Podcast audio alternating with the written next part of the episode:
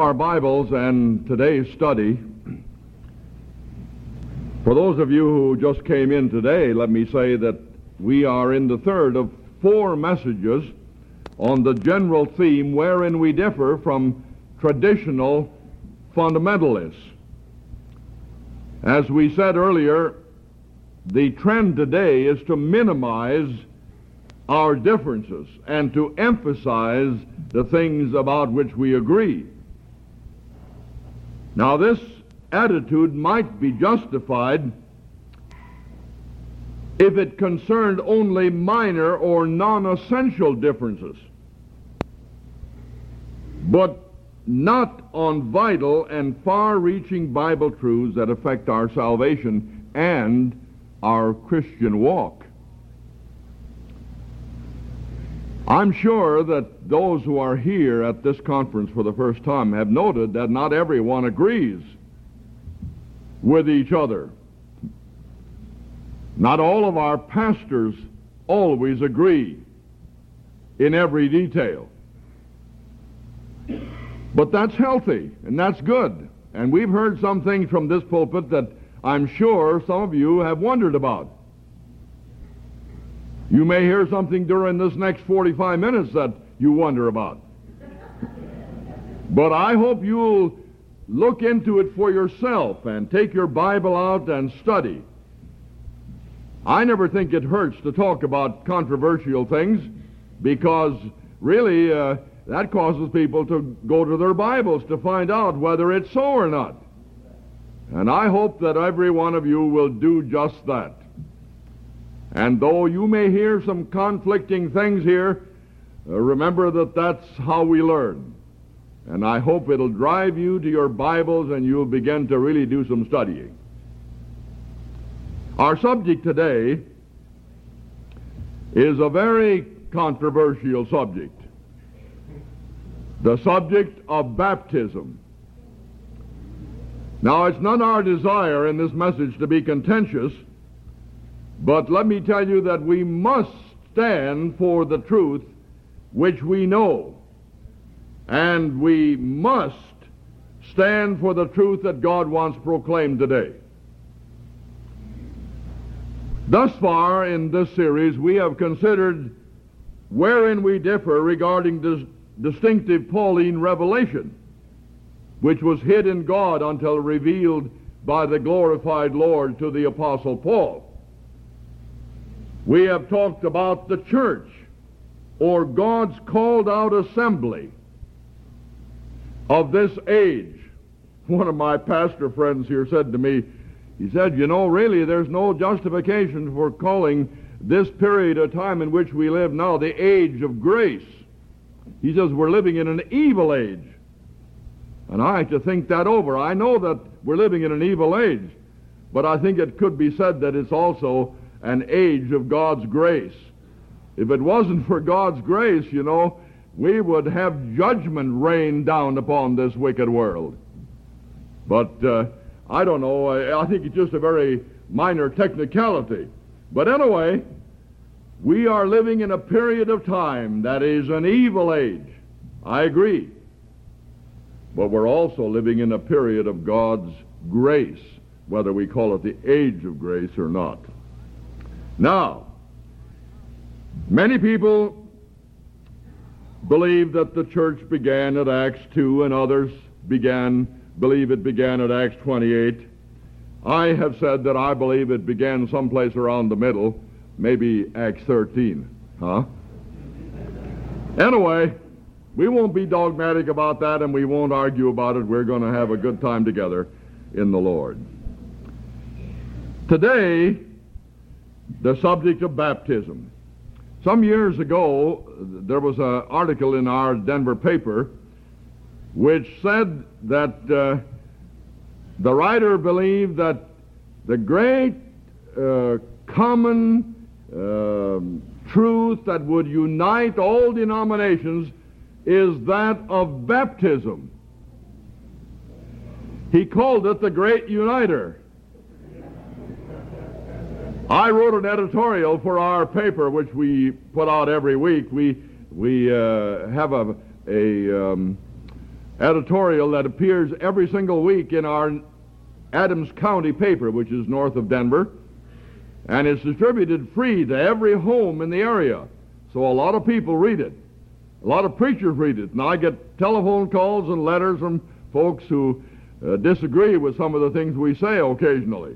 But anyway, I wrote an editorial, The Great Divider. And uh, I believe sincerely and earnestly that there is no Bible truth or doctrine that has been so misinterpreted and misapplied as the doctrine of baptism. Now, I'd like to point out some things that the Berean Bible Fellowship rejects regarding baptism. I'm using the word in a general sense now. We do not believe that baptism is a minor and unimportant doctrine in the Bible. Some, you know, have said baptism isn't an important doctrine. It isn't really necessary. And if you feel led, you should be baptized with water. However, the scriptures contradict that attitude, as all of us should know. Mark 1, 4, and 5. Turn with me to it, please. Mark 1, verses 4 and 5, familiar to every one of us, speaking about John the Baptist. John did baptize in the wilderness and preached the baptism of repentance for the remission of sins. And there went out unto him all the land of Judea and they of Jerusalem, and were all baptized of him in the river of Jordan, confessing their sins. Mark 16, 16. A portion of what we call the Great Commission. What some people call the Great Commission, I should say. Mark 16, 16. Well, let's read verse 15. And he said unto them, Go ye into all the world and preach the gospel to every creature. That's wonderful. If we could stop right there. But we have to read on. And the next verse says, He that believeth and is baptized shall be saved, but he that believeth not shall be damned. And these signs shall follow them that believe, and so on. Some folks take one of these verses, some take two, and some take all of them. I think it's very dishonest, isn't it, to take one verse out of context and leave the rest go. We ought to always read what goes before and what follows after. The Berean Bible Fellowship does not believe that the doctrine of baptism always refers to a water ceremony. If you were to talk to the average person who attends church somewhere, practically everyone has the idea that baptism always refers to some kind of water ceremony. Some insist that it means immersion. Perhaps it would be more correct to say that it means submersion if you want to have immersion. Submersion for those who are baptized in this baptism never come back out again. But I notice that everybody who is baptized with water always comes back up. Like Pastor O'Hair used to say, they put the old man under the water and the old man comes back out of the water. I'm not trying to be facetious now, but, uh, but that's the truth, isn't it? There are at least five different baptisms mentioned in the couple of verses that I'd like to have you look at now. Matthew 3:11. And I'm not giving you anything brand new because this is truth that all of us have read if we know anything about the gospel of grace and the word rightly divided. Matthew 3:11.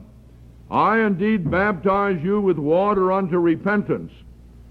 But he that cometh after me is mightier than I, whose shoes I am not worthy to bear. He shall baptize you with the Holy Ghost and with fire. Now, there are three baptisms in that one verse, and none of them are the same water baptism, spirit baptism, and fire baptism. Now, some try to read into that verse, uh, because it refers to fire, the uh, fiery tongues that appeared on the day of Pentecost. But verse 12, of course, uh, disproves that theory because it's speaking about judgment in verse 12. And so, here we have three baptisms in one verse. Let's take a look at Luke 12:50, which is very familiar to all of us who have studied this subject. Verse 50 of Luke 12, But I have a baptism to be baptized with, and how am I straitened or pressed till it be accomplished? The words of the Lord Jesus after his water baptism. Of course, he was talking about his baptism of death upon the cross. And uh, he wondered how many there were who would be willing to follow him in that. None of us could follow him in that baptism, could we? Because in his baptism for the sins of the whole world, he alone could bear those. 1 Corinthians 10, 1 and 2. Now, these are verses that I very often call to the attention of friends who want to know about this subject, and especially those who think that baptism always refers to water. 1 Corinthians chapter 10, verses 1 and 2. Moreover, brethren, the revised says, for brethren, you see, it's connected with what has gone before in verse 9, or chapter 9, rather. For, brethren, I would not that ye should be ignorant how that all our fathers were under the cloud, and all passed through the sea, and were all baptized into Moses in the cloud and in the sea. Of course, the reference is to the crossing of the Red Sea by the children of Israel.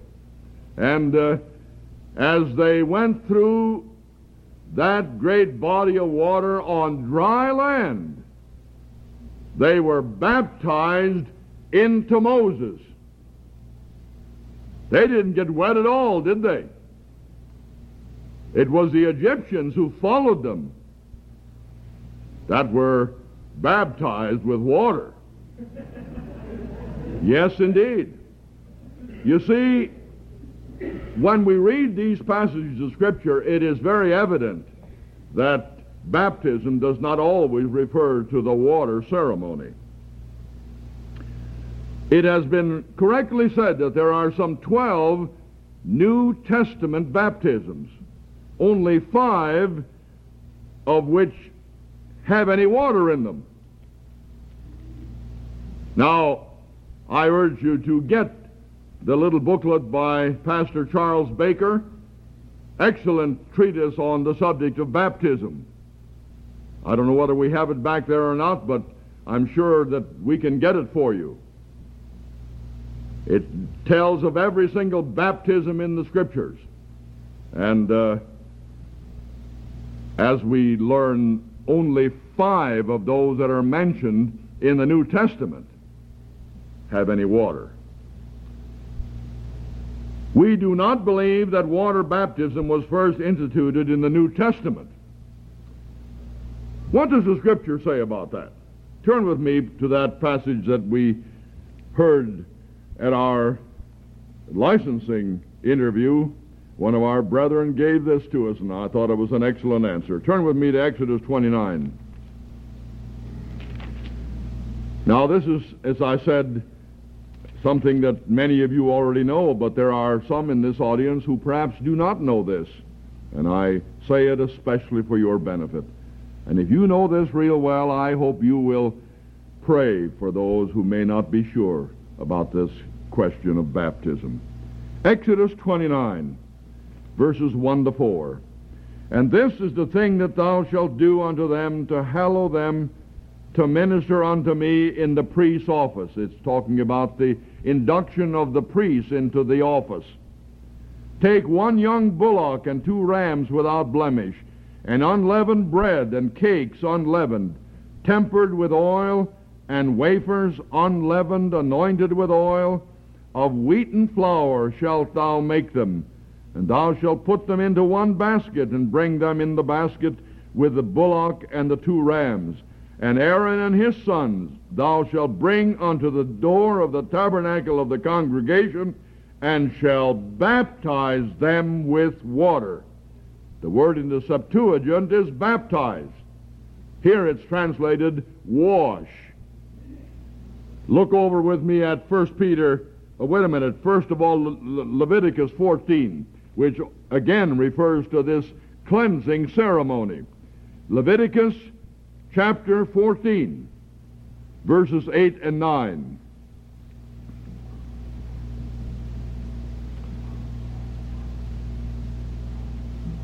The pages of my Bible stick together constantly here, and I have an awful time trying to get them separated.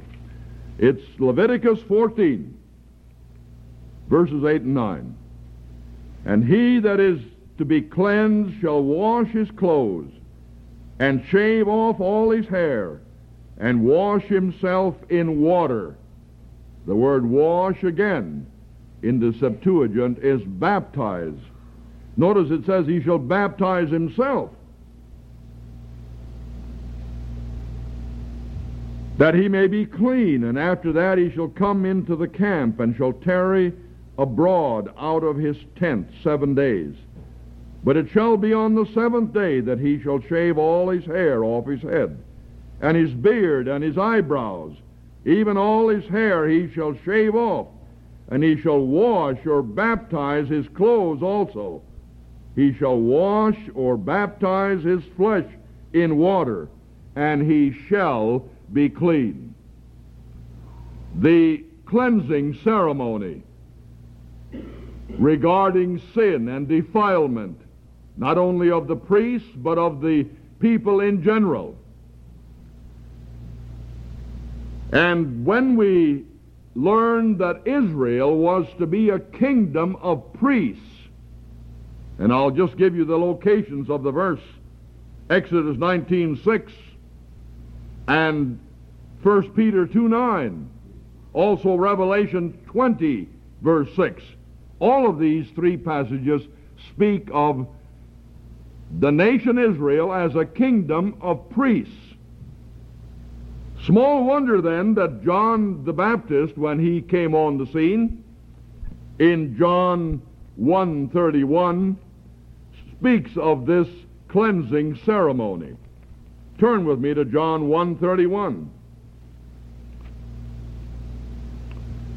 We had our brother Wasson here for several days this week in our conference. We were so glad to see him an old friend of ours. And Pastor Wasson, I remember him telling how years ago when he lived in the Chicago area, he uh, used to listen to Pastor O'Hair on the radio. Pastor Wasson told me that his wife uh, used to keep egging him on to listen. She said, Now you ought to listen to that.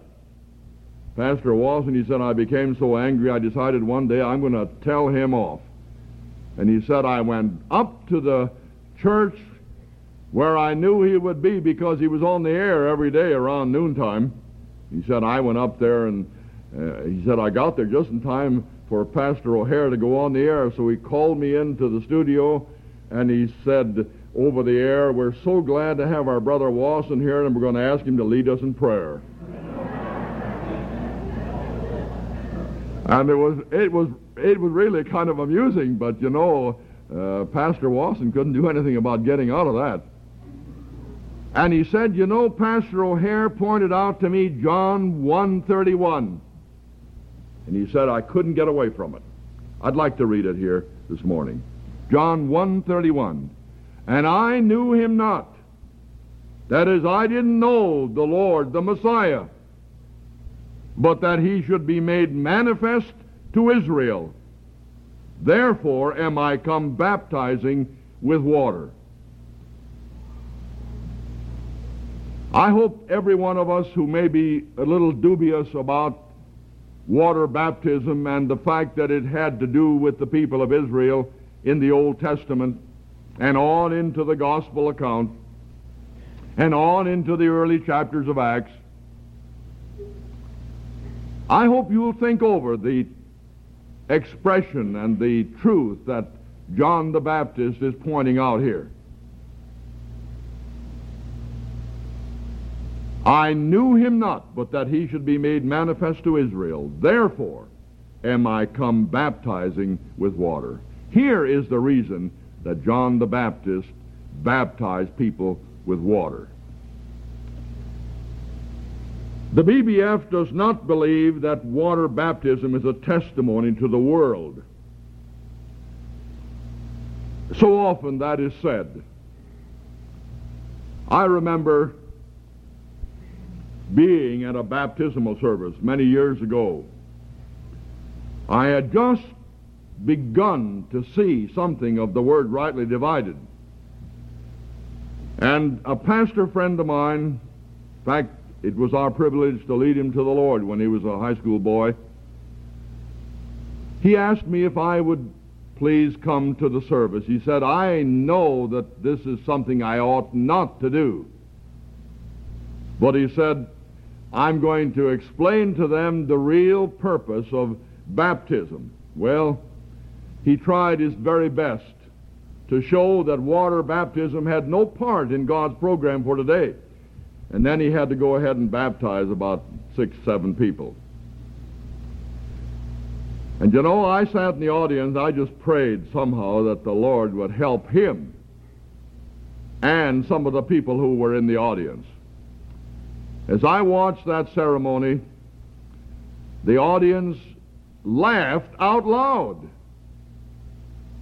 It was almost like a comedy. I couldn't laugh. I just felt sick in, at heart. And I had the opportunity after this thing was over to talk to my friend.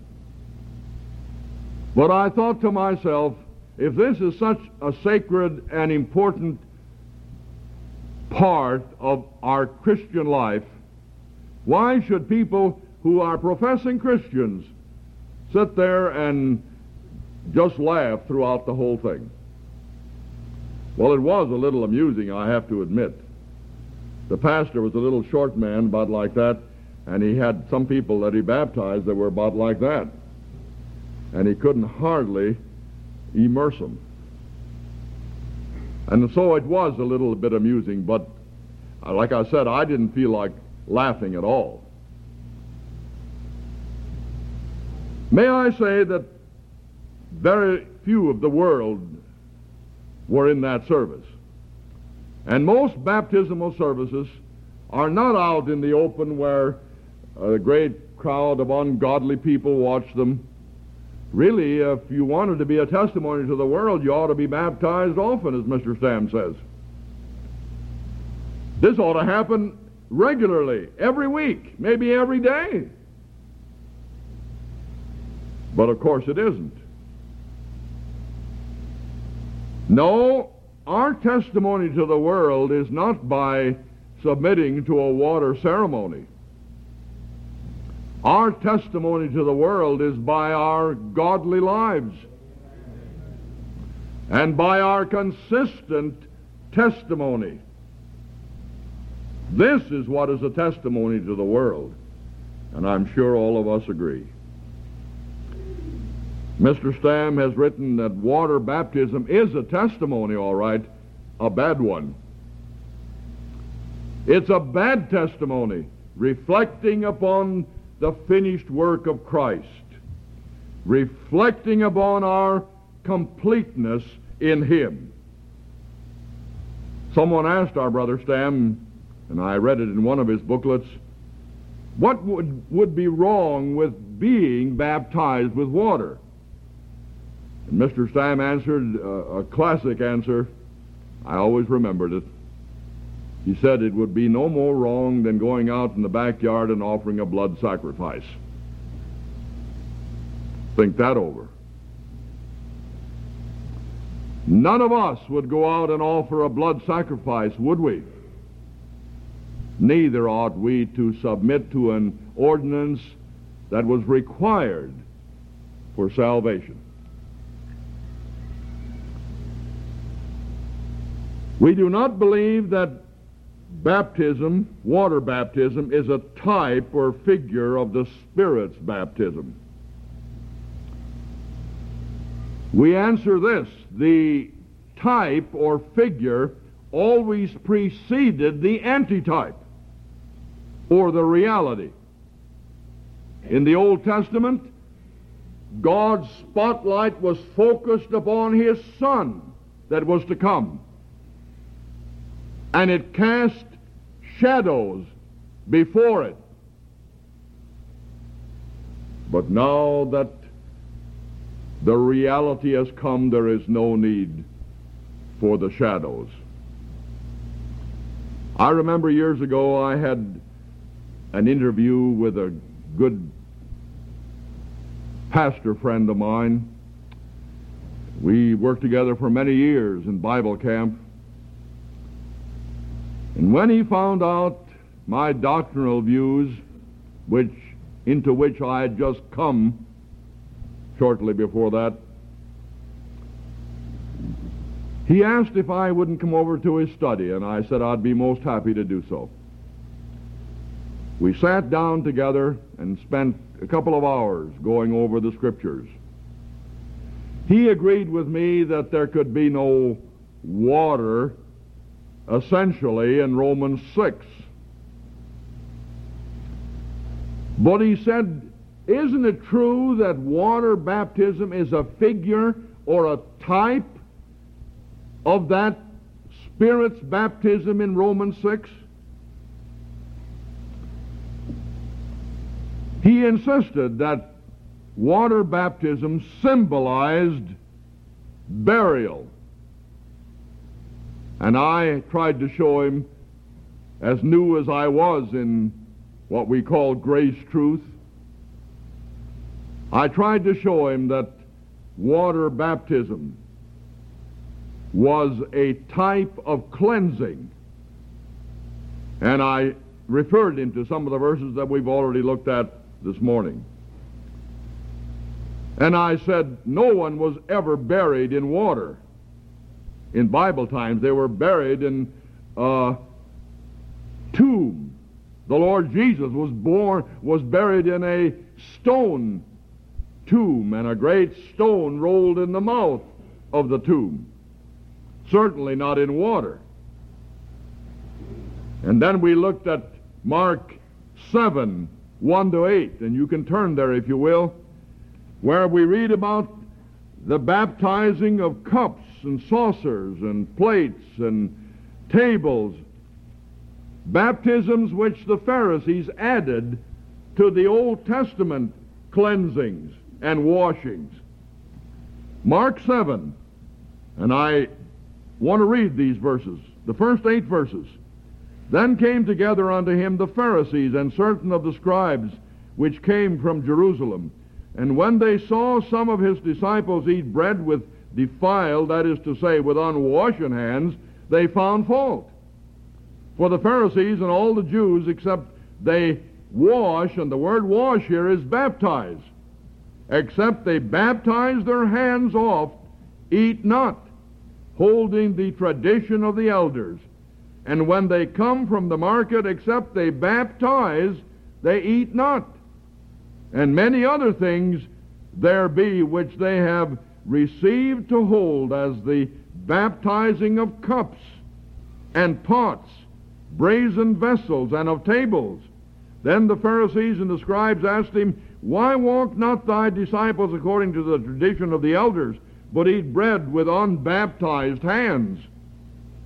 He answered and said unto them, Well hath Isaiah prophesied of you hypocrites, as it is written, This people honoreth me with their lips, but their heart is far from me. How be it in vain do they worship me, teaching for doctrines the commandments of men. And laying aside the commandments of God, ye hold the tradition of men, as the washing of pots and cups and many other such like things ye do. The word wash and washing here is the word for baptism or baptize.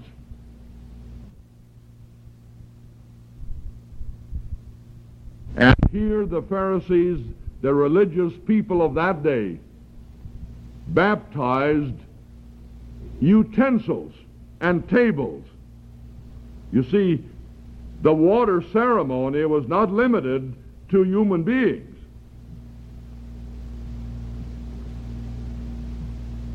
Furthermore, the BBF does not endorse the teaching that says that water baptism and the Lord's table are the two ordinances of the church. I heard that all my life after I was saved as a young lad. I've always heard that, and I still hear it.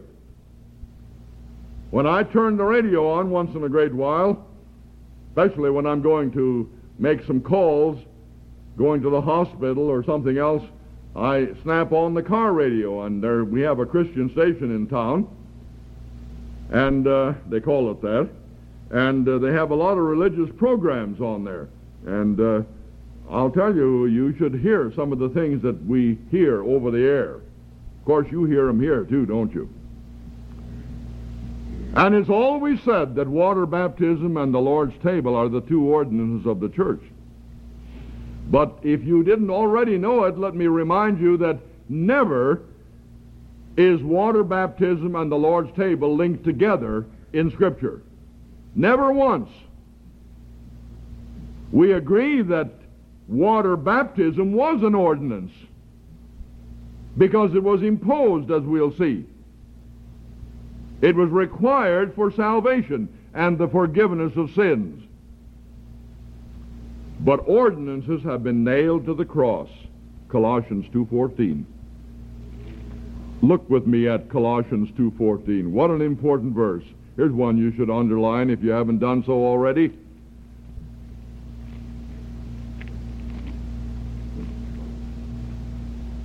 blotting out the handwriting of ordinances that was against us, which was contrary to us, and took it out of the way, nailing it to his cross. And then, verse 17, which are a shadow of things to come, but the substance is Christ. Oh, how many are satisfied with the shadows the Lord's table, on the other hand, which we will be commemorating this evening, is simply a memorial. That's what we call it. I know that it's called an ordinance, and uh, it has several other names, and many people think that the Lord's table, like water baptism, can take away their sins. The Lord's table, however, is simply a memorial to remember the Lord. This do in remembrance of me, as the Apostle Paul tells us in 1 Corinthians 11. And in case you wonder why we practice the Lord's table and not water baptism, because the Lord's table was a part of Paul's revelation. It was a part of that which the glorified Lord gave to him. And this is the reason we practice the Lord's table.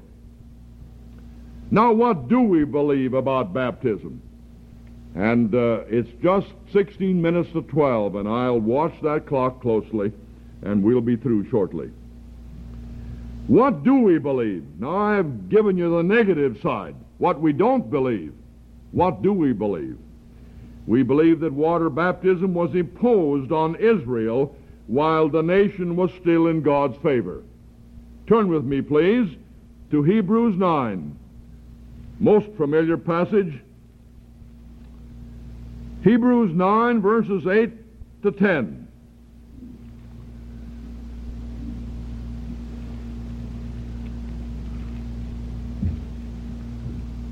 The Holy Ghost, this or thus signifying that the way into the holiest of all was not yet made manifest, while as the, the first tabernacle was yet standing. The Scofield margin says, yet had a standing, which was a figure or a parable or an object lesson for the time then present, in which were offered both gifts and sacrifices that could not make him that did the service perfect or complete, as pertaining to the conscience, which stood only, or these ceremonies only had their standing in meats, drinks, and divers baptisms. The word washings there is the word baptisms.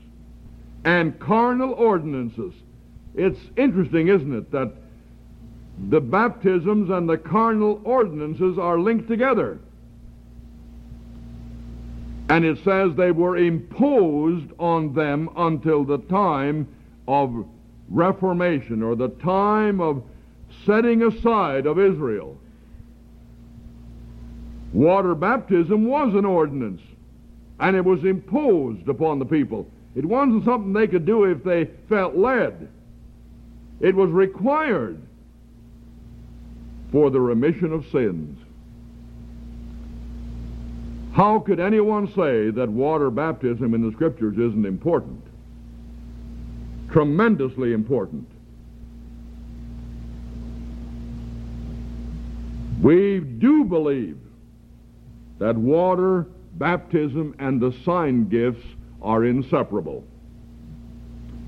Every water baptism in the book of Acts was either preceded or followed by some miraculous sign. A number of years ago, when I was still on the road traveling, I became ill for a couple of days in California, Brother Fulstra. And uh, they put me in the hospital. and uh, while I laid in that hospital bed, I had my Bible there, and I looked, I read through the book of Acts again. And in every place where they had a water baptism in the book of Acts, I noted that either before or after that water baptism, there was some miracle or sign. And I took a red pencil and I drew a line from the water baptism to the sign. I have them all connected. In case you haven't done that, you ought to read the book of Acts again and find out for yourself. And like Pastor O'Hair, and I mentioned him several times because the dear man of God was a good friend of ours. We had the privilege of being with him on the radio for so many years. And uh, I didn't know a thing about the gospel of grace in those days. But uh, I saw Pastor O'Hair after I had learned some truths, and I'm still learning. And uh, he, we, uh, the two of us reminisced a little about the past, and he was so glad that I'd come to understand some of these things. Pastor O'Hair used to say, any exegesis that eliminates the sign gifts has to also eliminate water baptism. And I always remembered that because as I checked it through, this is absolutely true in the book of Acts. When the sign nation was set aside, the sign gifts were retired, and with them the ordinance of baptism. Now, usually the reason for the sign gifts disappearing from God's program today, the, the reason that is usually given by most fundamentalists is that today we have the completed Bible. But that's only partly true. That's, I mean, that's only part of the truth. Sure, we have the completed Bible. And when the revelation is complete, there's no need for that which is in part. But the real reason for the sign gifts disappearing off the scene was because the sign nation was set aside. The sign gifts went with the sign nation. Though Paul had the signs of an apostle, as he tells us in 1 Corinthians, he also baptized some. But he says in 1 Corinthians 1.17, as all of us know, Christ sent me not to baptize. And I've often wondered how anyone could say that the Apostle Paul was keeping the Great Commission. How would it be possible for him to say, Christ sent me not to baptize, because most certainly the twelve apostles were sent to baptize, were they not? Christ sent me not to baptize, Paul says. And some have tried to answer that statement by saying, well, Paul was too busy preaching the gospel. He didn't have time. But that isn't what he said. He said, Christ sent me not to baptize. And then he tells about baptizing a few. But this is the program from which he came out of. And of course, he received the full orb revelation of the gospel of grace from the glorified Lord. And no longer was water baptism a part of God's program. One more passage of Scripture. Ephesians 4, please, as we close. You know the verse I'm referring to, I'm sure. The passage that has to do with the unity of the Spirit.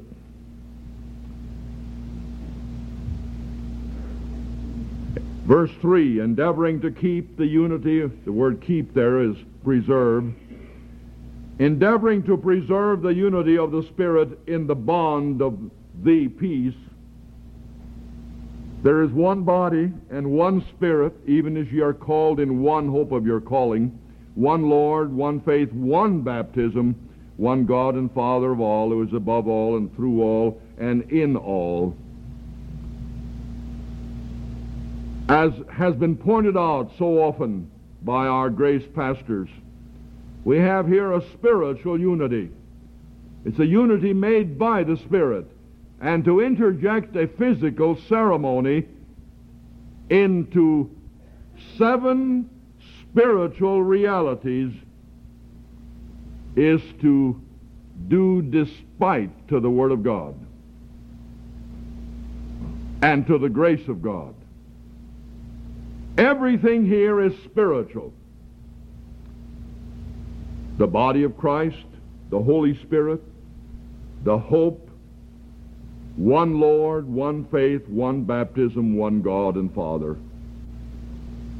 How could it be anything else but the baptism of the Spirit, the one baptism? Galatians 3.27, 1 Corinthians 12.13, we, we won't even turn to them. You are familiar with them. I'll repeat the locations again. 1 Corinthians 12:13 and Galatians 3:27. We're baptized into Christ by the one baptism. A spiritual baptism.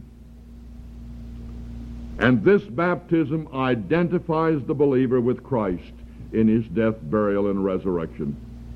This is the great truth of Romans 6 and Colossians 2, 9 to 13. And we won't have time to read that either. But those are basic passages on this subject of baptism.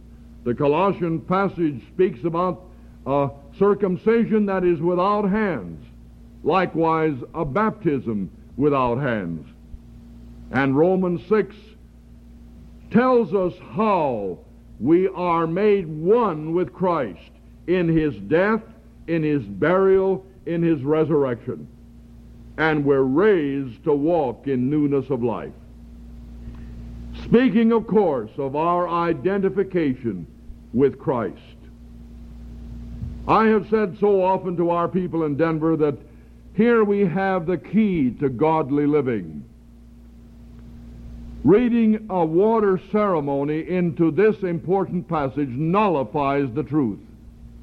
Is it any wonder that we have so many professing Christians who are so immature spiritually and who are so carnal and worldly in their living? They have failed to see that they died with Christ. They have failed to see that they were buried or identified with Him. And they failed to see that they were identified further in His resurrection and are to walk in newness of life. Oh, I'll tell you, multitudes of people have missed this great and basic truth our identification with Christ in the death baptism, the one baptism, the baptism of the Spirit, which puts us into Christ. Neither water baptism nor any other ceremony or rite can add anything to the believer who is complete in Christ, as Colossians 2 9 and 10 say. If we're complete in Him, you can't add a thing, can you? Amen. People sometimes say, well, in fact, I remember when I was first saved, shortly after I was saved, I attended a church where they practiced immersion as a young lad in Minnesota, and the pastor said, Of course, you want to be baptized, don't you, and join the church? So I said, Yes. And after the ceremony, I came out of the baptismal tank, and uh, a lady in the church came up to me and she said, Well, now you are one of us. You know, I've learned since that I was one of the Lord's long before then. And I want to say to you today, if you are not sure that you have been identified with Christ in that baptism which saves, you can trust the Savior right today. Oh, I would urge you to be sure that you've experienced the one baptism. And if you're not sure, you can believe the gospel that Christ died for your sins and was buried and arose again for you. And the work is all done. God wants you to appropriate that by faith for yourself. You know, it's so simple that sometimes preachers try to give people something else to do. And people get the idea that if I only do something, whatever it might be, raise the hand, walk forward, kneel at an altar, or uh, do something, I'll be saved. But listen, you can do all of that and not be saved at all. The only way to be saved is to believe the gospel. By grace are you saved through faith, and that not of yourself, it is the gift of God, not of works, lest any man should boast. By one Spirit are we all baptized into one body. Have you been baptized into the body of Christ? Then you'll be one of God's people today. Let's pray. Our Father, we thank Thee for these minutes spent together in the Scriptures. May the Holy Spirit seal the truth to each heart. Help us to search the Scriptures for ourselves and see whether these things be true. We commit the result to Thee, and we thank Thee in the Savior's name. Amen.